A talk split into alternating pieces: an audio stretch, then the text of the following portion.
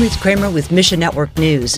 Heavy rains over the weekend triggered yet another round of flooding and landslides across Haiti, killing at least 15. The latest deluge compounds the misery left by nationwide flooding earlier this month. More than 32,000 homes were washed away, affecting at least 37,000 people. Believers are sharing the hope of Christ as they treat people at For Haiti with Love's burn clinic or deliver food aid on home visits. Pray gospel workers will have endurance as physical needs increase and Russian pastors requested millions of scripture booklets in late 2021 for an evangelistic campaign. Everything was printed and ready to go, and then Russia invaded Ukraine. Shipping was impossible. The situation seemed hopeless, but God's timing is perfect, and prayer paved the way the Lord tore down barriers, and a container from World Missionary Press arrived in late May. Pray hearts and lives will change as people encounter gospel truth through scripture booklets. Mission Network News, a service of One Way Ministries. I'm Ruth Kramer.